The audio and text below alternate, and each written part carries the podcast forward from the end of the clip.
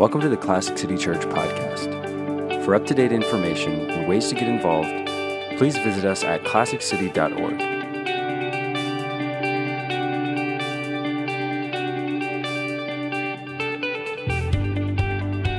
Well, good morning. Great to see you this morning. If you have a Bible with you, if you would, turn to the book of Obadiah. Obadiah. It is a um, kind of a hidden gem in the Old Testament. It is toward the back. If you will, um, uh, I'm going to give you a minute to find that one. Obadiah. It's the actually it's the shortest book in the Old Testament. It's 21 verses long, and it, but it's a really really cool book. Obadiah. We've been doing a series for those of you that are that are uh, new or here for the first time, or you're just you're back from the summer if you're a student and we're doing it over the minor prophets. There's 12 of them. They're found uh, at the very end of the Old Testament. And these minor prophets cover, they're, they're, really cool. They, they cover a historical period that began from in 1050 with the beginning of Israel's monarchy under King Saul and then King David, then King Solomon. In 930, the kingdom of Israel split after Solomon's reign was over. And 10 of the tribes of Israel, 10 of the states, if you will, the way we might think of it, went and were part of the north and they uh, consolidated around the name Israel. And then two of the tribes, two of the states stayed in the south and they consolidated around the name Judah. And the capital of Israel, Jerusalem, where the temple was built and, and all the center of, of, the, of the nation, was in Judah. And Jerusalem was located there. And so that's what happened in 930. And then about a couple hundred years later, in 722, the northern kingdom was conquered by an invader called Assyria. Came in, it ransacked them, invaded them, destroyed them. And as Assyria tried to come into Judah, they were actually stopped by a miraculous intervention of God. You can read about that in Isaiah 39. And so Judah continued for a while longer. But then in, in 586, Judah was completely conquered and devastated by an invasion from Babylon. And actually, as we'll find out in this message, it came in three different phases. And then they were in exile until uh, 538. And a Persian king, Media Persian king named Cyrus, released the Jews to be able to go back to their land and rebuild their land.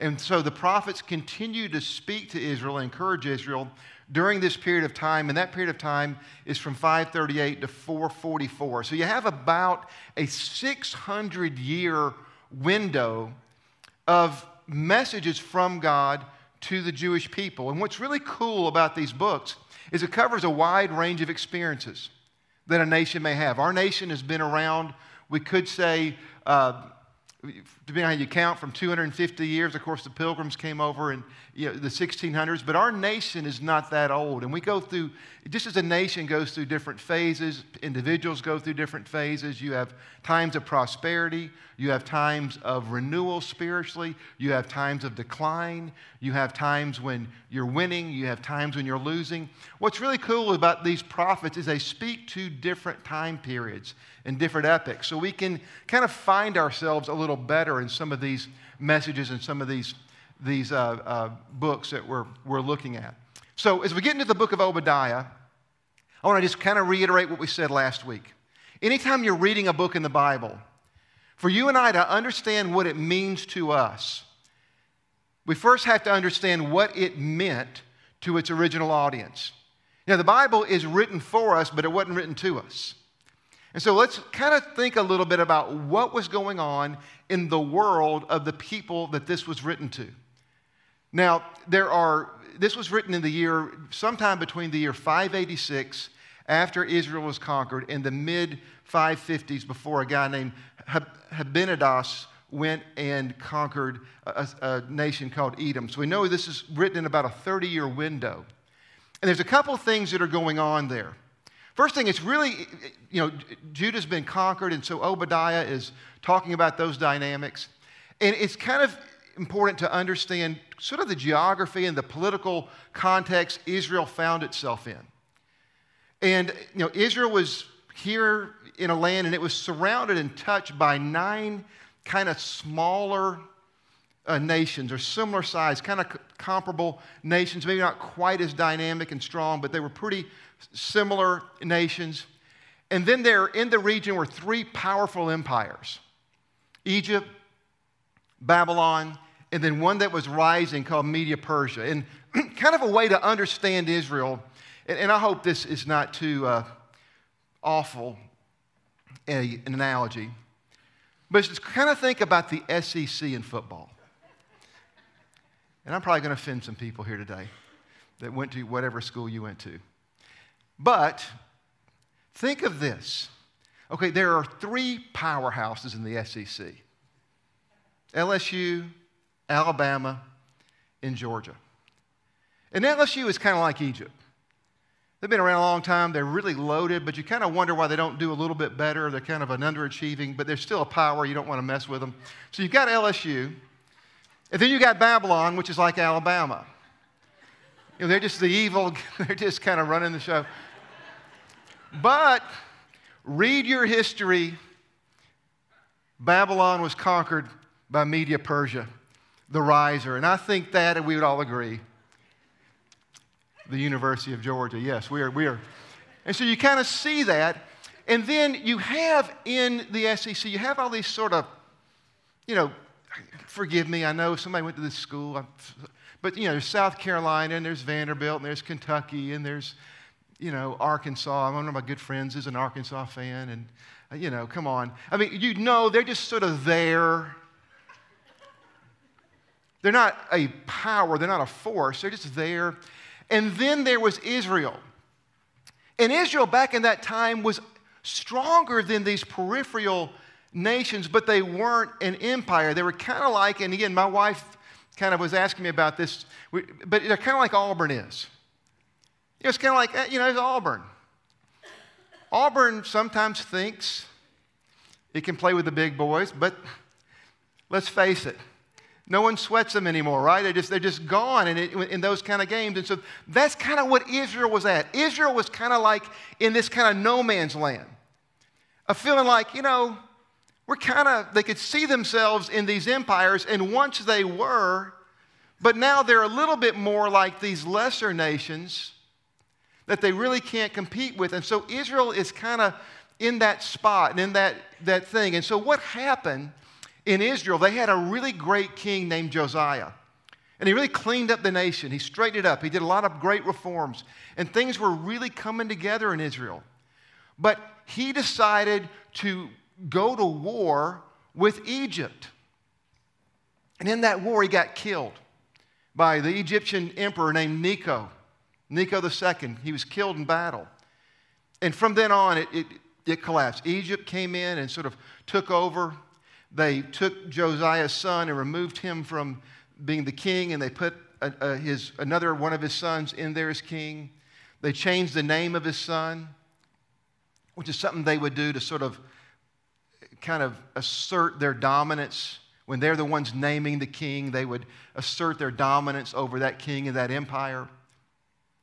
And then later on, what would happen is uh, Babylon would get in a battle and kind of destroyed and kind of hurt Egypt, really hampered him. And so Babylon kind of took over that role of being uh, the, the overlord over, the, over Israel.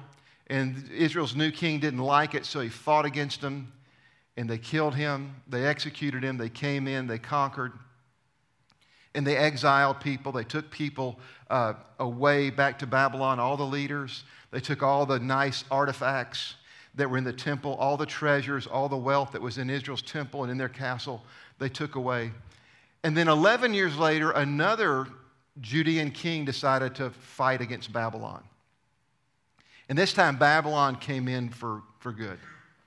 They came in, they burned the temple down, they, just, they, they razed the walls, they destroyed everything about it, they, they, the palace, all of their governmental buildings, they just completely put to rubble. They destroyed the place, they ransacked it.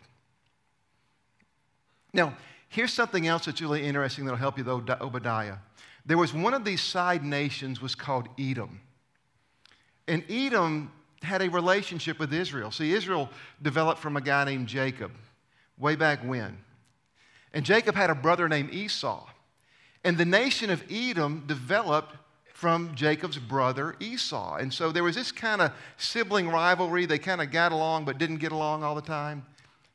And so when Babylon had come in and was destroying the place, and they were you know, doing all this, the Judeans that flee fled toward the woods and toward the forests that were by Edom. And the Edomites went out and captured them and confiscated them and sold them into slavery. And then when Babylon left and all this rubble, the Edomites literally went to the mountain, to the place where Israel's temple was, and they threw a drunken party. They you know, banged on the drums, they danced, they, they drank wine, and they got completely drunk. They just had a party. They literally danced on their grave. And so it is into this sort of a context that Obadiah writes. And so I want to start here, and if you read the, the first 14 verses, and you could do that some other time on, on your own, but Obadiah just describes what Edom had did, how they were, you know, uh, just, you know, scumbags. You know, they, they, they, they sold them into slavery, how they betrayed their brothers, how they did this evil and this horrifying thing, and how they celebrated their demise. And he, he, he's talking about that. And then he gets into verse 15. And here's what Obadiah says He says in verse 15, The day of the Lord is near to all nations. Now, that, that phrase, the day of the Lord, is a big deal to Israel. It's a big deal to the Old Testament. And what it, it originated from was when the Exodus happened. If you remember, the Jewish people were enslaved in Egypt, and God showed up and did plagues after plagues. And then he you know, brought them out after the Passover. And then when they were crossing the Red Sea, the Egyptian army was coming after them, and God, the, the, the sea closed in on them and destroyed them. And they called that whole event of God coming to rescue his people and God judging their oppressors, the Jewish people called that the day. The day. And they remembered it. Every year they, they, uh, they had their big, they did the Passover uh, celebration and feast to remember the day. Remember the day. And they always understood that, and they believed their God would show up like that in their future. When they were oppressed, when things were going wrong, they believed their God would show up in the same way with this incredible demonstration of power. And there's a lot of references to the day when you read in the Old Testament. One of a powerful one is found in Isaiah 64. And the prophet Isaiah is praying and he says, Oh God, that you would rend the heavens and come down, that the mountains would quake at your presence. Could you imagine something like that happening? Could you imagine one day you're looking up into the blue sky and you see these hands and they just roll back the sky and you just see this vast, incredible being coming down and mountains are literally trembling and shaking? This is kind of what they were, were understanding this powerful demonstration of God, this awesome ascension of God into their world. And so he talks about the day of the Lord. Then he goes on and he describes how they want to see the day of the Lord unfold in their time. As for you, what you have done, it will be done to you. This is speaking to um, Edom. Your deeds will return upon your own head, just as you drank on my holy hill. So all the nations will drink continually. They will drink and drink as if it had never been. But on Mount Zion, that's referring to Israel, there will be deliverance. It will be holy. And Jacob will possess his inheritance. That literally means they will have their land back, they will re- re- receive it back. Jacob will be a fire and Joseph a flame, and Esau will be stubble. And they will set him on fire and destroy him. There will be no survivors from Esau. The Lord has spoken. Verse 19 People from Negev get, will occupy the mountains of Esau. The people from the foothills will possess the land of the Philistines. They will occupy the fields of Ephraim and Samaria, and Benjamin will possess Gilead. This company of Israelite exiles who are in Canaan will possess the land as far as Zarephath. and the exiles from Jerusalem who are in Sepharad will possess the towns of the Negev. Verse 21 Deliverers will go up on Mount Zion to govern the mountains of Esau, and the kingdom will be the Lord's. So, what Obadiah does here is he begins to speak about something that is coming in the near future. A time when Edom, this land that had sort of betrayed their brother, is going to be judged. And that happened in the year 553. Again, uh, the king of, uh, of Babylon at the time, came in and invaded Edom and destroyed it, and Edom was razed forever, gone forever. And then a few years from that, about 20 years from that, the Media Persian Empire is going to come and they're going to overthrow Babylon. And the Media Persian king named Cyrus is going to declare an edict and he's going to allow all the Jews to go back to their land. And they're going to be able to rebuild their land and repossess it. And so what we see is this prophecy coming true. God is doing exactly what he said. He is destroying his enemies, their enemies, avenging that. And then he is restoring their land to them, their inheritance to them. And, so they can thrive and be his people again. Now, as we read Obadiah and we go through it, I think there's three takeaways that are very powerful for you and, and, and me and for our life. There's three of them. And one of them, uh, as we get into it and talk about it, is the faithfulness of God. When we read Obadiah, we see the faithfulness of God. You see, God made a covenant with a man named Abraham thousands of years before this happened. And he promised him, out of his union with Sarah, they would bring forth a great nation on the face of the earth that would bless all the other nations. And even though this nation rebelled against him, even though this nation disregarded him, even though they, they had contempt for God at times, and they went through judgment and they went through a correction here, God remained faithful to them. Their land was restored to them. It came back exactly as God said it was. They had their land back. That never happens. Conquerors don't conquer a land and then give it back to the people they conquered. That happened. And they saw the faithfulness of God. And as we continue with Israel's history, we see they occupied that land for a long period of time. And then in, in 30 AD, Christ came and ministered. And of course, we know what happened. He was rejected by his people and he was crucified. And in 70 AD, the Romans came in once again and they ransacked Jerusalem and they destroyed it, they tore it down. And for thousands of years, the Jewish people were dispersed, particularly in Europe, but really all over the world, in Argentina, in South America, they were dispersed everywhere. And then in the 1900s, a demonic madman arose in Germany with this incredibly sinister idea that what he would do is exterminate the Jewish people from the face of the earth. He would literally do this Holocaust. We know the story six million people died. But he lost that war. And what's really amazing is right after this effort, this evil effort to exterminate the Jewish people, the only lasting, I remember reading a book by John Toland on Hitler. And when he summed it up, he said, What is the lasting legacy of the Nazi movement, of the German Empire, of the Third Reich? And he said, There's only one thing. Is it literally led to the establishment of the nation of Israel. This evil, demonic effort to wipe out the Jewish people literally led to them reconvening and refiguring in their home. It's an awesome, awesome thing. And today, Israel is becoming a thriving and a, a great nation again.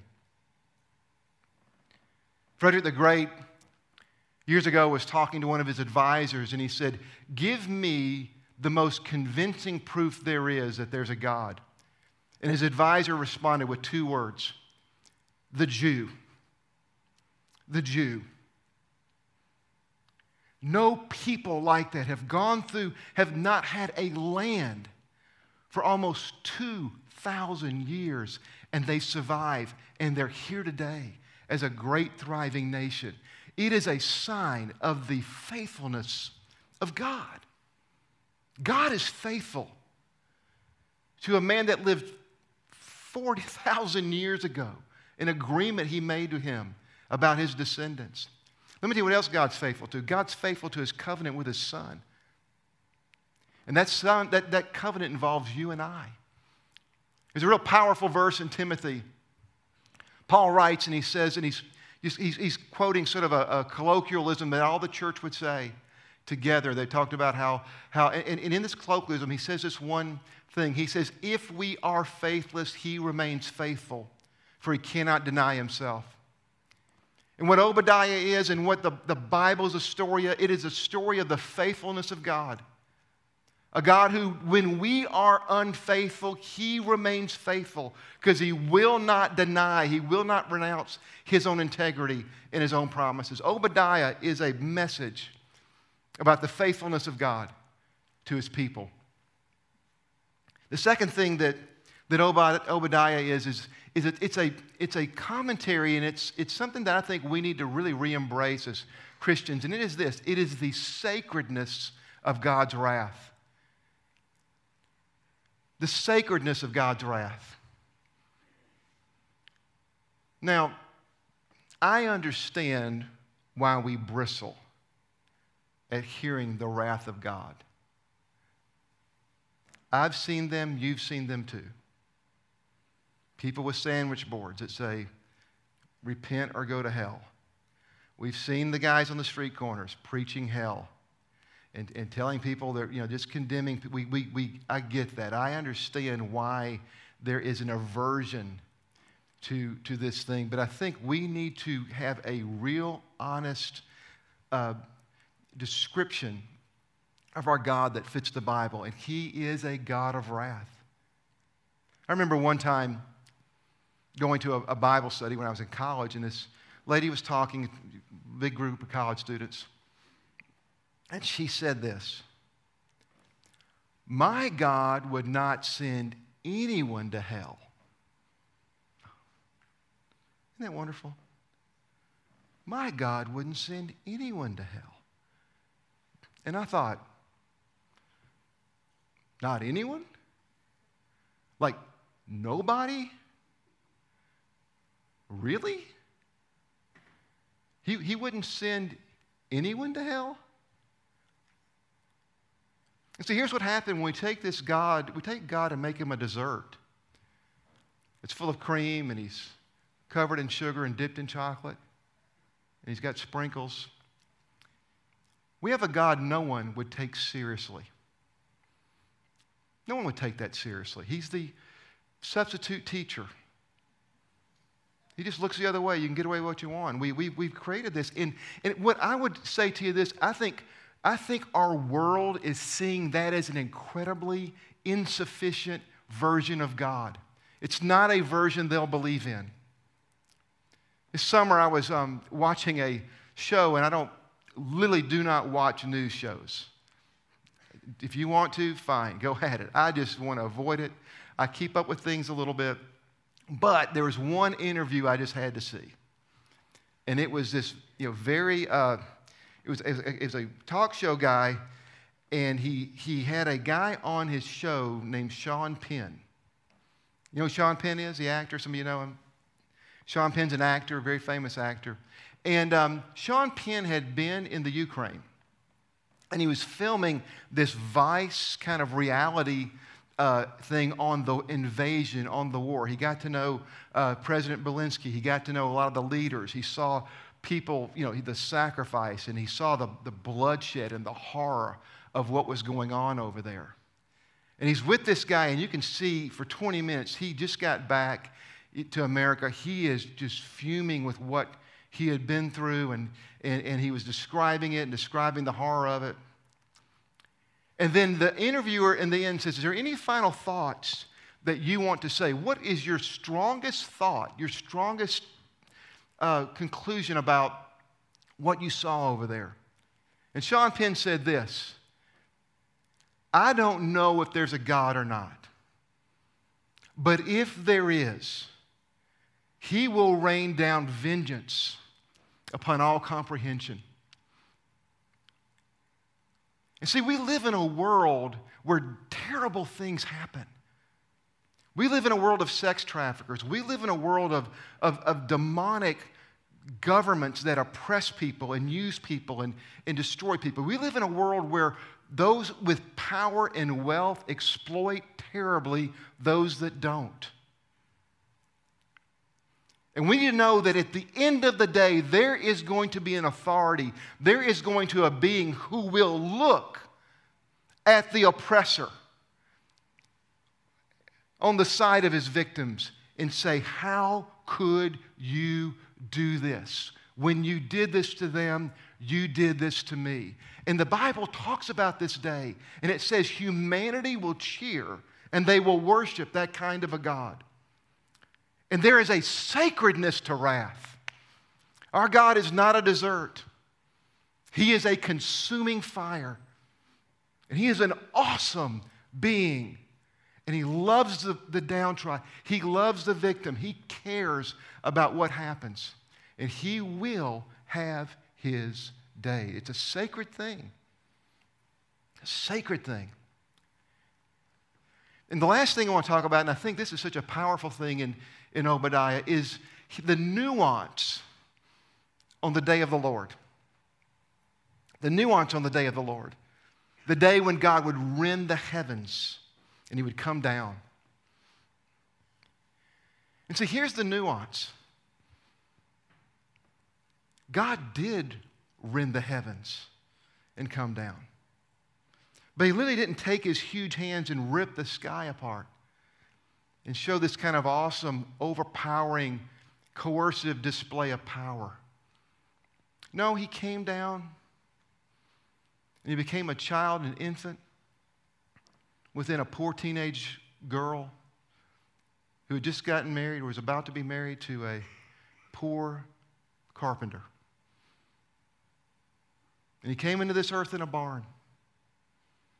And he came to this earth and he lived in a, in, in a countryside, a very ignoble, very uh, just remote part of the Roman Empire.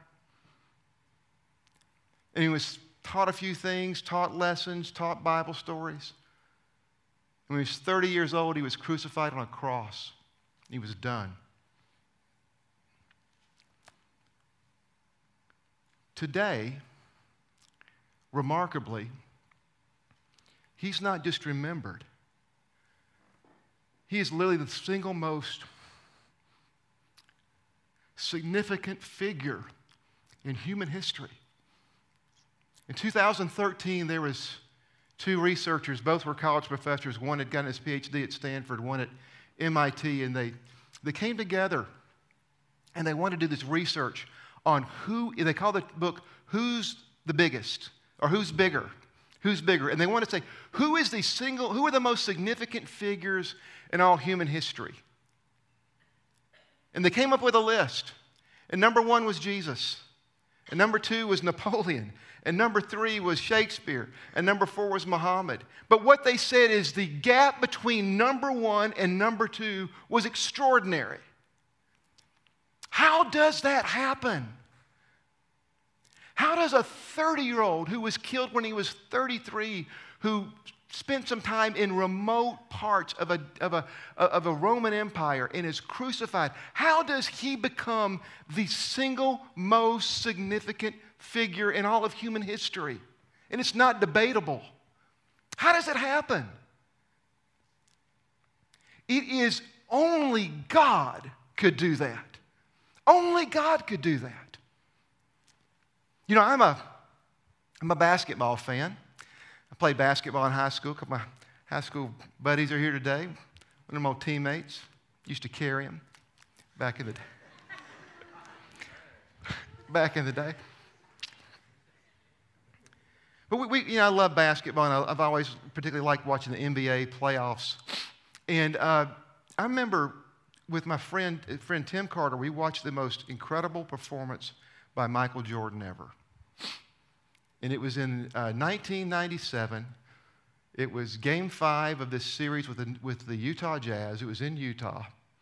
And the Bulls won that game, a real close game, 90 to 88. And Michael Jordan scored 38 points in that game. And he made a game winning shot with about 10 seconds left, thir- I think 13 seconds left, real late in the game. Made a game winning shot. Now, you say, why is that the greatest game Michael Jordan ever played? I mean, 38 points, team got 90. That's a lot of points to score, and hitting a game winning shot is great, but he's scored more points in games and he's won, he's hit more dramatic game winning shots than that one. Why was that game so great? And really, why that was Michael Jordan's greatest, greatest game is because of what happened the night before. So, the night before, Michael was in a, a Salt Lake City hotel and he, he was starving, and so he ordered a pizza. The only place he could uh, open late at night was a pizza. He got a late night pizza. They brought it to him. He ate the pizza, and something was wrong with the pizza. And he tried to go to sleep. His stomach started going. He got Montezuma's revenge. You've, if you've ever had it, it's not good for your sleep. He got a fever of 102, 103. All night long, he didn't sleep at all. The next day, he was still feverish. He was shed shivers. He had flu. He had this incredible reaction to this pizza, and they were had him on IVs. They were doing all this stuff. And when game time came around, he just he looked limp. He just said, "You know, I'll, I'll give it a shot." I'll give it a shot. Michael Jordan playing a great game when he's healthy is something. But Michael Jordan scoring 38 points and hitting a game winning shot with a 102 degree temperature is extraordinary. There's nothing like it. Listen, if God had just ripped open the heavens and said, Here I am, That'd be something else. But for God to come, become human, become small, be a servant, be in remote places, be crucified, hang helpless and possessionless on a cross, that is awesome. It is extraordinary. It is, it is something only a God could do. Only God could do that this powerful nuance to who Jesus is. It's incredible. Napoleon Bonaparte once said of Jesus, he said, I know men. And I tell you, Jesus Christ is no mere man. The gap between him and all who have existed is an infinity. He said, Myself and Charlemagne and Caesar, we build empires, but what do we build them on? We build them on force. Jesus Christ built a kingdom on love. And today, millions still march in his name. History knows no conqueror like Christ. And this is the powerful force and the thrust of, of Obadiah's message. Listen, God is faithful. God is faithful. These guys were in the most devastating place in their life. Their northern empire had been destroyed, their empire had been destroyed, their king's name was changed. People were dancing and partying on their, on their graves.